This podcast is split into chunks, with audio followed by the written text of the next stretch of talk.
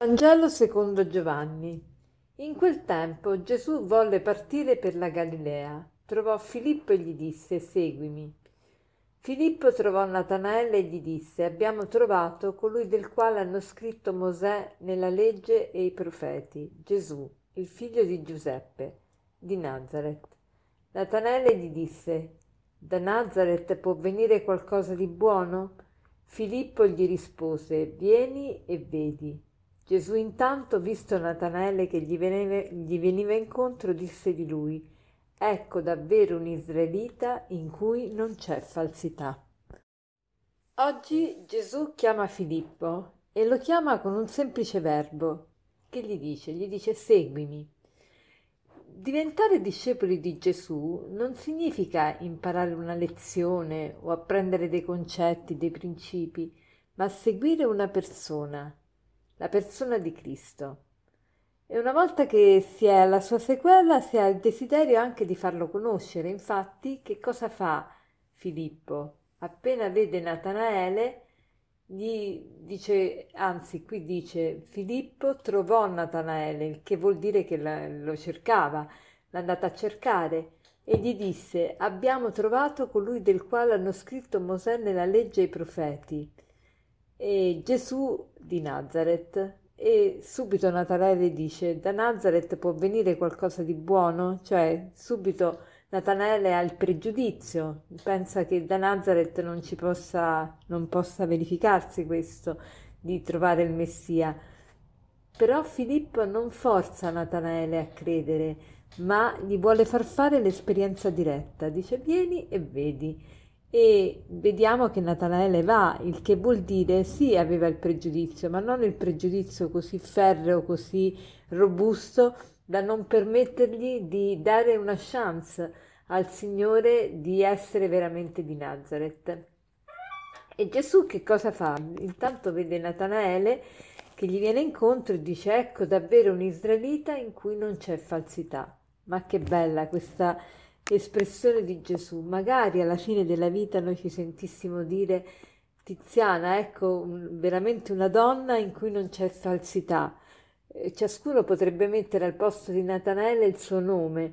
Ecco veramente Pietro in cui non c'è falsità. Ecco veramente Gaia in cui non c'è falsità. Ma sarebbe bellissimo. E, e questo siamo chiamati un po' a fare. Allora, oggi ci sono tanti spunti in, questa, in questo brano che possiamo prendere in considerazione. Ad esempio, eh, se anche noi eh, che conosciamo, che stiamo seguendo il Signore, se abbiamo il desiderio di farlo conoscere, eh, ci diamo da fare per farlo conoscere ai nostri amici, eh, abbiamo l'entusiasmo della fede, l'entusiasmo della fede genuina che ci sprona a volerla condividere anche con gli altri. La, la, mia relazione con gli altri è di giovamento o di ostacolo per incontrare o far incontrare Gesù. E, e poi questo del, dell'elogio di, di, Gesù per Natanaele è veramente meraviglioso. Eh, alberga dentro di me la falsità perché Gesù dice qui c'è davvero un israelita in cui non c'è falsità che cos'è la, fa- la, falsità? La falsità è qualcosa di molto subdolo. Eh, per esempio, una moneta è falsa non soltanto perché non vale, ma anche perché inganna in quanto assomiglia a quella vera. Essere falsi vuol dire far credere una cosa per un'altra e farlo in maniera talmente audace, talmente furbesca da sembrare quello che non si è. E quindi il proposito di oggi potrebbe essere quello di non permettere mai alla menzogna di abitare nel nostro cuore, ma non solo nel nostro cuore, anche nei nostri pensieri, nei nostri, nelle nostre parole. E non basta non dire bugie, bisogna anche non abbracciare le bugie, non abbracciare le menzogne. E quante menzogne abbracciamo? Ad esempio, tutte le volte che non ci sentiamo adeguati, tutte le volte che ci sentiamo una schifezza, che pensiamo di noi male e che ci sottovalutiamo, che non abbiamo autostima. Queste sono tutte bugie perché il nostro valore è incredibile. Noi valiamo il sangue di Cristo. Noi valiamo il sangue di Cristo. È meraviglioso questo. Allora, per concludere, oggi invece di un aforisma vi vorrei raccontare una storia che fa, ci fa rendere conto di quanto siamo importanti e che il nostro valore non cambia mai. Qualunque cosa noi facciamo o, o siamo, il nostro valore è sempre quello di figli di Dio, è sempre un valore incredibile.